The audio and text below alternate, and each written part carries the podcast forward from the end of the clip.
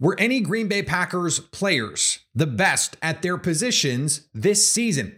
America's guest Jason Hirschhorn joins me to discuss all of that. Lingering thoughts from the Packers season handout, our season awards in the NFL as we fill out our Pro Football Writers of America ballots in part one of a two part stretch of episodes. Let's get into it.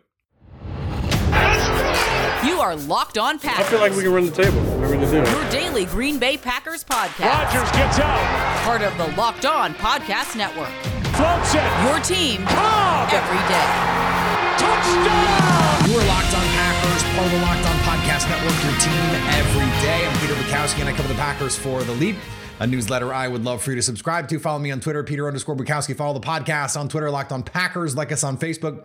Subscribe to the podcast, iTunes, Spotify, Google Podcasts, wherever you find podcasts, you will find Locked On Packers, the number one Packers podcast on the internet.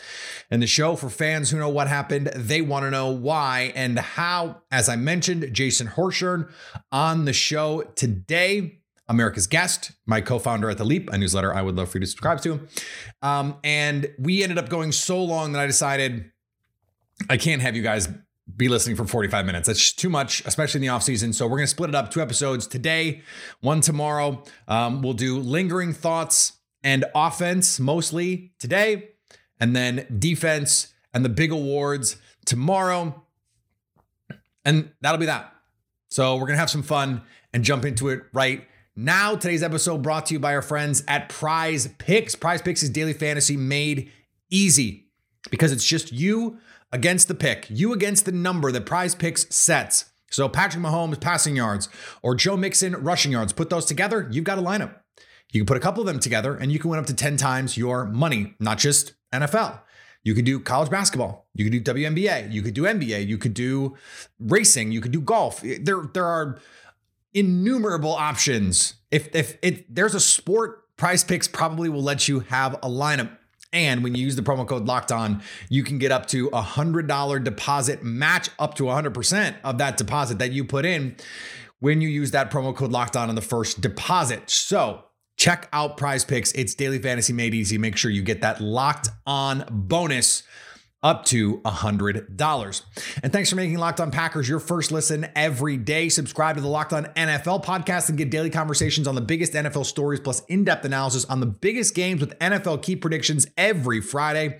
And Monday, local insiders cover the weekend with the game-to-game episodes Locked On NFL available on YouTube and wherever you get podcasts. Joining me now, my co-founder at The Leap and America's guest, Jason Hirschhorn, to do our PFWA uh, all NFL ballots, trying to do the big awards, all the good stuff. Jason, it is good to be with you. It has been too long. The Packers season did not go too long. In fact, it went too short. Any any lingering thoughts you want to add on the on the Packer season before we jump in on our ballots here? Well, it's kind of interesting, right? The last time we did this particular show, we were discussing a certain Packers quarterback as an MVP candidate. And now I, I, don't think we're going to run into nearly as many Packers overall, not just in mm. that position and not just for that award. So it is a very different season that we're recapping with this.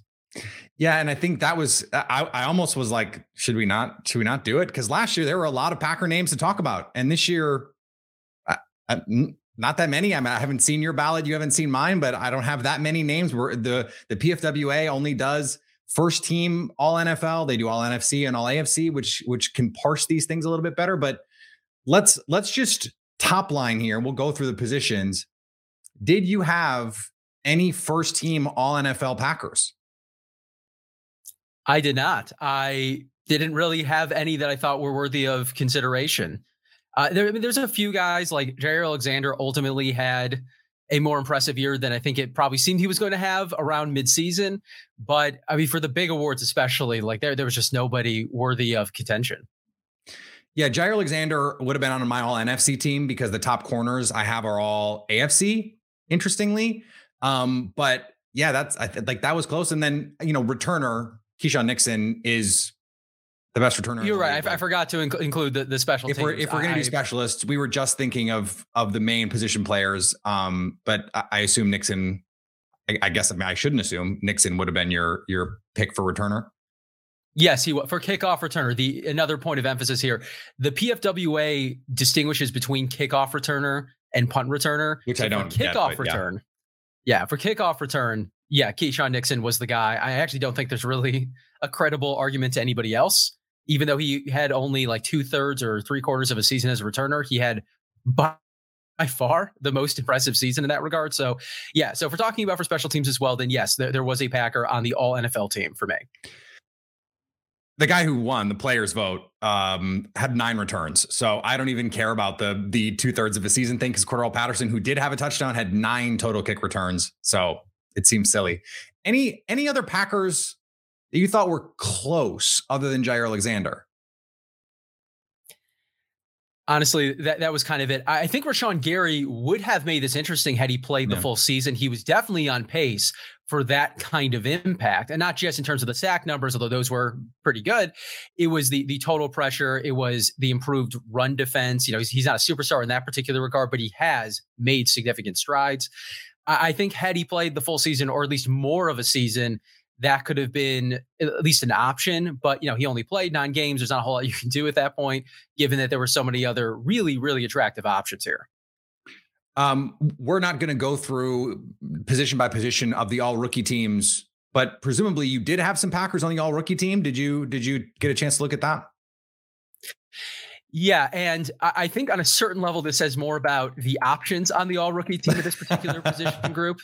But Zach Tom did, did make my cut for offensive yeah. tackle. Now, Zach, Zach Tom, from a on, a on a per down standpoint, was phenomenal this year for a rookie. Like he was, you could make an argument at the end of the season was one of their not just five best offensive linemen, but one of their two best tackles. I mean, his numbers in pass protection really were commensurate with that kind of honor.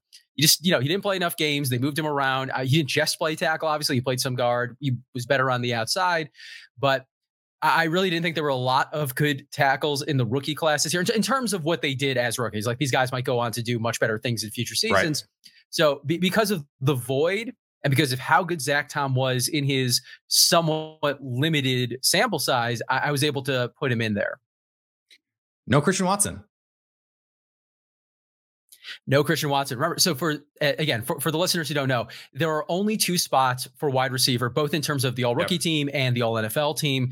I went with Chris Olave. That was a pretty easy number one for me. Uh, he was also my offensive rookie of the year. And then I went with Garrett Wilson for the other spot. Watson, for that month and a half, was as good as any rookie we saw this year, not just among the receivers. But I, I didn't think the overall sample size or the, the overall uh, work was as good as those other options. And, you know, what we think Christian Watson might be in the future is an interesting discussion. I know you and I will be having it over the course of the offseason at the Leap. Sure. But in terms of what they did in the 2022 season, I thought those other two receivers were just better. I think Christian Watson, like he would have been third if I like all pro does three receivers. Like if they would have had three spots, I think I would have had Watson as my third receiver here, although there's there were some compelling cases for some other guys as well. And I think if Christian Watson stays healthy, he probably does make this team. The month that he missed was pretty impactful. That being said, I was making the case late in the season that you know, if he comes out and and has if he had the game that he had against the Lions and the Packers won, that you could make a good case for Christian Watson in that spot just because he impacted a a playoff team. I think it matters that they didn't win that game and that's ultimately not what happened even if he did have a good game. That's maybe a little hypocritical, but I just think that that's that's one of those like impact if you're going to make the impacting winning case because he did impact winning in the second half, then he has they have to win enough for that to be the case. And they just ultimately fall short. So let's go through this. Um, last time we did this, it was pretty obvious Aaron Rodgers was going to be um, the quarterback. Mm-hmm. My my mm-hmm. two quarterbacks, Patrick Mahomes, Josh Allen. Any disagreement there? Did you like uh, that? That seemed pretty easy to me. Yeah, it, it was Patrick Mahomes' season. It, it just was. Yep. Like we collectively, we, not you and I in particular, we almost sleep on him. Like we had a version of this discussion last year with Aaron Donald and Defensive Player of the Year, right? right? Like we we want to keep it interesting. We want to choose other players, but like Aaron Donald's the best one, and he just had another fantastic year. It just happened to look like the last fantastic year, which happened to look like the fantastic year before it. That was Patrick Mahomes this year. But there is actually some additional context that I'm sure you considered as well. You know, he lost Tyreek Hill, who went on to have a phenomenal season. Like it wasn't like Tyreek Hill left Kansas City and ended up kind of just disintegrating into the ether. Like Tyreek Hill had one of his, if not his best season in the NFL. And the Chiefs offense didn't miss a beat. It was actually better overall this year than it was the year before. And Patrick Mahomes obviously is the on-field catalyst for that. I, I wanted to ask you this as we were having this discussion. What do you think the biggest difference was this year for the Chiefs to be able to handle offensively everything that they were able to do without Tyreek Hill versus the Packers? Because as you mentioned, Tyreek Hill went on and crushed it in Miami. Davante Adams went to Las Vegas and was terrific for the Raiders. If if I have any complaints about his season, it's that he should have gotten the ball more and they played almost a two like you know, egalitarian style and and tried to spread it around. Like just get Davante the ball. So what what do you think the difference was for the Chiefs? Why were they able to make it work in a way that the Packers weren't?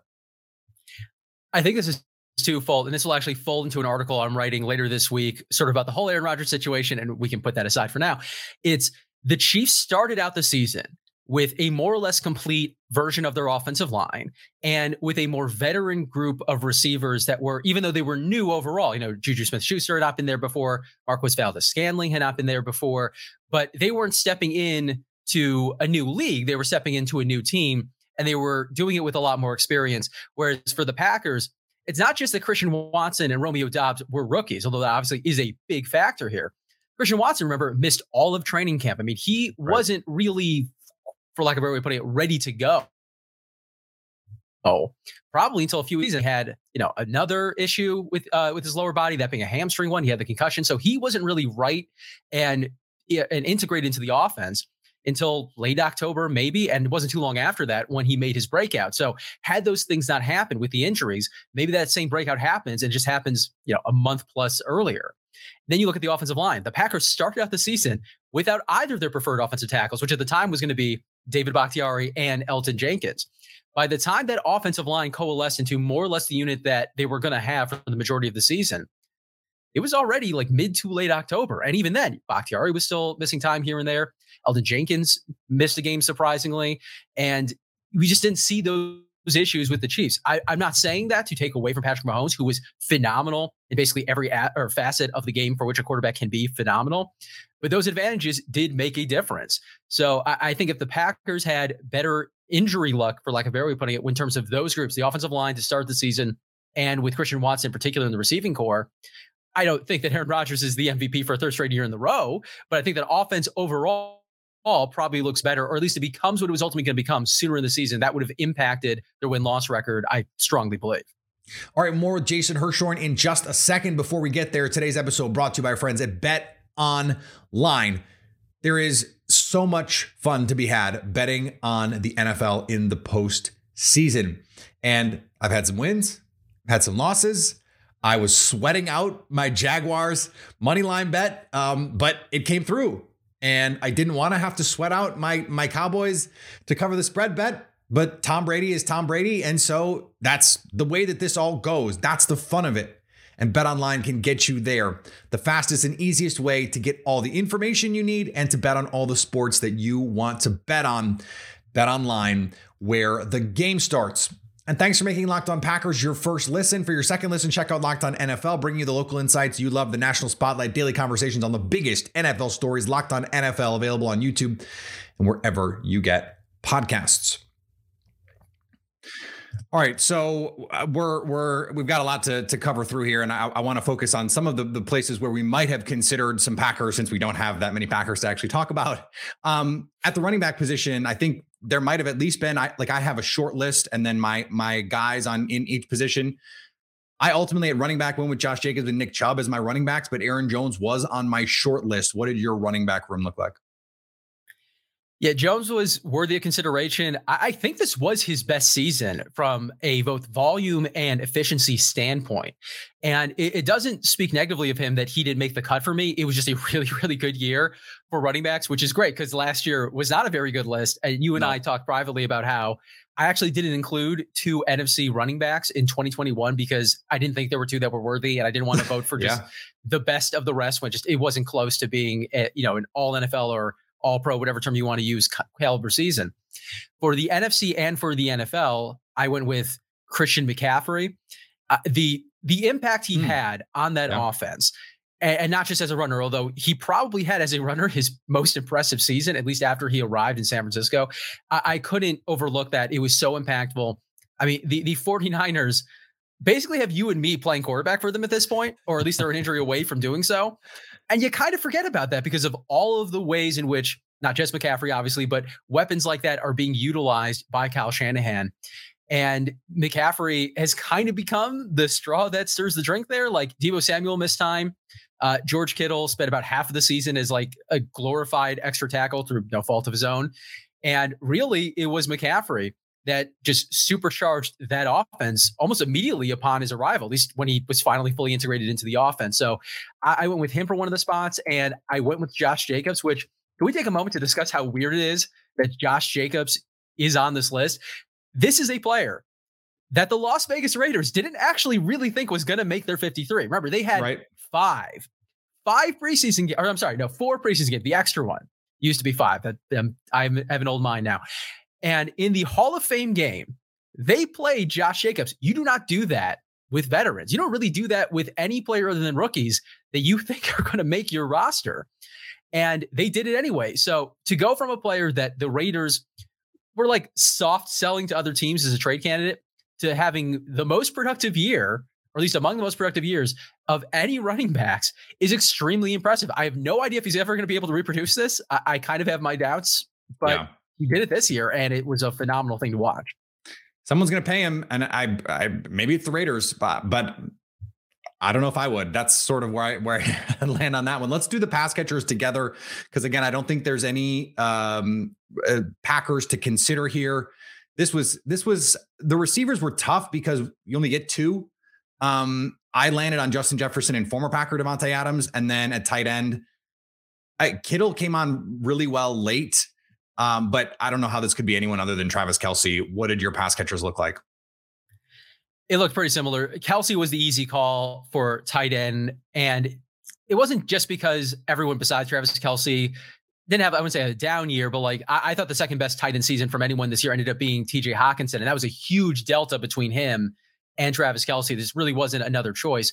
For receiver, Justin Jefferson was one of the choices for me as well. I went with Tyreek Hill for the yeah. other spot in the all NFL. Adams did make my all AFC uh, cho- or, or cut. You know, he was really close. We're talking about really phenomenal group of pass catchers, not just in terms of their overall talent, but in terms of the actual seasons that they delivered. I, I had a nitpick, as I'm sure you did at the very top. Adams, again, probably fair to say through no fault of his own, didn't have the same overall efficiency. Like he he caught something like 55.6% of his passes. A, a, lot of those were poorly targeted by the quarterback. Some of those were drops. And you're talking about this at the top of this very, very good group. I, I thought that was enough to push Hill ahead of him. And Justin Jefferson had the best season of any receiver this year. If, if there was an argument for a non-quarterback to win the MVP this year, at least at offense, I, I thought it belonged to him. So I, there's no way he wasn't going to make the cut for me. And I assume it was something similar for you. Yeah, my my short list at receiver was Hill, Saint Amon-Ra St. Brown, Justin Jefferson, Stefon Diggs, Davante Adams, AJ Brown, CeeDee Lamb. I kind of outside of Justin Jefferson, if you picked any one of those guys, I'm kind of fine with it. Like I, I it was just a loaded year for receivers, and that's great. Um, unless you're a team like the Packers that didn't have one of those guys, and one of the guys you used to have um, is on that list still. And one of the reasons why your team was not as good is because he wasn't on it. Um, yeah, and at, remember, as, as we wrote the leap, uh, the Packers, while they weren't ultimately in on the AJ Brown trade, there's no reason why they couldn't have been. Like they had the assets to do it. And seeing AJ Brown fully come into his own as an all NFL caliber player, I mean, he made the all NFC cut for me. I, I just thought that Hill and yep. Jefferson were a little better this year. But to your point, Brown as a choice would have been totally defensible, I think, for anybody. That's the kind of player that the Packers could have feasibly obtained after the Davante Adams trade, and they didn't. And maybe long term, they don't feel all that bad about that because maybe Watson becomes something similar to that. Too early to say, obviously, but I guess that's on the table for him.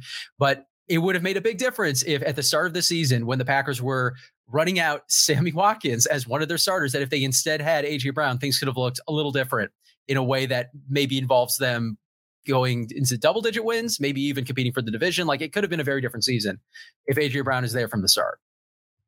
So offensive tackle, this is where someone like David Bakhtiari would perennially be involved. He only played 11 games.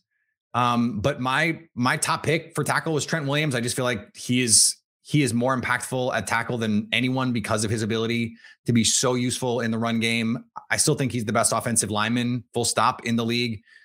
Um, and Andrew Thomas from from the Giants, I thought had a breakout season. He was my second guy here. How many games would David Bakhtiari for you have had to play to be considered here? Because Trent Williams, I think, only played 13 or 14. Bakhtiari played 11. Like, I don't know, a couple more. I think he could have been in the mix here. Yeah, and also that 11 number is a little misleading. Like he missed roughly half of that first Detroit Lions game. So it's really like 10 and a half. Uh, I don't know what the exact number is other than it's higher than what he did because when right. David Bakhtiari played, he was great. essentially the vintage form of David Bakhtiari. He was an absolute stud as a pass protector. He gave up, and, and I and I put this in our most recent article at the Leap zero sacks, 10 total pressures, zero quarterback hits over, I think it was like 350 some pass sets. Pretty good. Like that, that's really good for, for anybody. Uh, as a run blocker, he, you know, wasn't his best season there, but it, it wasn't like a disaster either. He was fine. And considering that he missed essentially all the 2021 season and missed the start of the 2022 season to just roll back onto the field, at least when he was playing, as though nothing had changed, was incredible. So if Bakhtiari is able to overcome those injury hurdles, as the Packers, based on Brian Gutekunst's comments, believe that he can, I wouldn't be shocked to see him on this list next year. I did not actually include Trent Williams, even though I understand the argument for him. He missed some time, and it is a little bit of like, are you going to give credit to a player for a full season? What pushed him out for me were all the penalties. It, it was a really bad season for him in terms of penalties you know, it's it's not the biggest deal in the world, but when you're talking about at the top of the position, I think that makes a difference.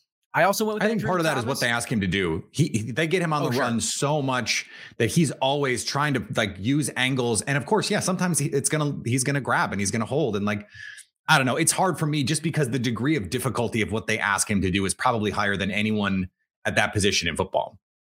Sure. And that was also true for what it's worth the previous season when he had uh, fewer penalties. So it, it's, yeah it's sort of he's I guess like not living up to his own super high standard, yeah. which it's, it's the Aaron Rodgers problem, right? It, it, kind of is, yeah. Uh, and he's a first ballot Hall of Famer, or at least as close as an offensive lineman can be to being a first ballot Hall of Famer. So again, the, the standards for him are probably higher than they should be because a less than perfect season for him is still potentially better than everybody else. But again, I thought Andrew Thomas was phenomenal. I thought Lane Johnson for the Eagles was phenomenal. I know he missed a little time too, but it's another situation where you just you you look at the numbers. He gave up so little pressure. He was so impactful in the run game, and you look at what happened when he wasn't there. I mean, that Eagles offense went from being absolutely just diabolical on the ground to being very pedestrian. And I, I, think that matters, right? Like what you do for your team and what your team does when you're not available, if you aren't available, that should provide important context to this conversation. So I thought those two guys at the top made sense for me. I also considered Laremy Tunsil. Uh, I, I, considered, though not to the same degree, Kolton Miller. I thought he had another sort of under the radar strong season for a player on a team that didn't have a lot going for it this season, as we discussed with uh, Davante Adams. So, you know, that plus Bakhtiari, I thought was the group, but ultimately I felt pretty strongly about Thomas and with Lane Johnson. I think that that's reasonable. Anything I want to get to the defense part of this. So anything about the interior offensive line that stood out to you that you want to that you want to say? I had I had Chris Lindstrom, Joel Bitonio, and Jason Kelce as my interior guys, two guards and a center. Yeah, I, I went with Joel Bitonio, Zack Martin, and Jason Kelce. So uh, not not a whole lot of disagreement there. I mean, the the guy you mentioned also worthy of consideration. Uh, just a really good group. Like th- this was after after about like half a decade of of people complaining that there aren't enough good offensive linemen, I do think that started to come around. Like it, it's not all the way back to what it was in like the 80s and the 90s, but it's starting to fill out. There's a lot more talent coming into the position, and a lot of the talented older guys are holding on. So we really have a glut of it right now, and it's fun to watch. All right, we're going to be back tomorrow with more of our PFWA ballots, uh, the big awards, all that good stuff. That is all coming up tomorrow. Follow me on Twitter, Peter underscore Bukowski. Follow Jason on Twitter at by underscore JBH. You follow the podcast on Twitter at Locked on Packers. Like us on Facebook. Subscribe to the podcast, iTunes, Spotify, Google Podcasts, wherever you find podcasts, you will find Locked on Packers. And anytime you want to come hang out with us live, like when Aaron Rodgers says, I'm coming back, or when the Packers decide he's going to New York, whatever the decision is, we will be there to cover it live on the Locked on Packers YouTube page so you can stay Locked On Packers.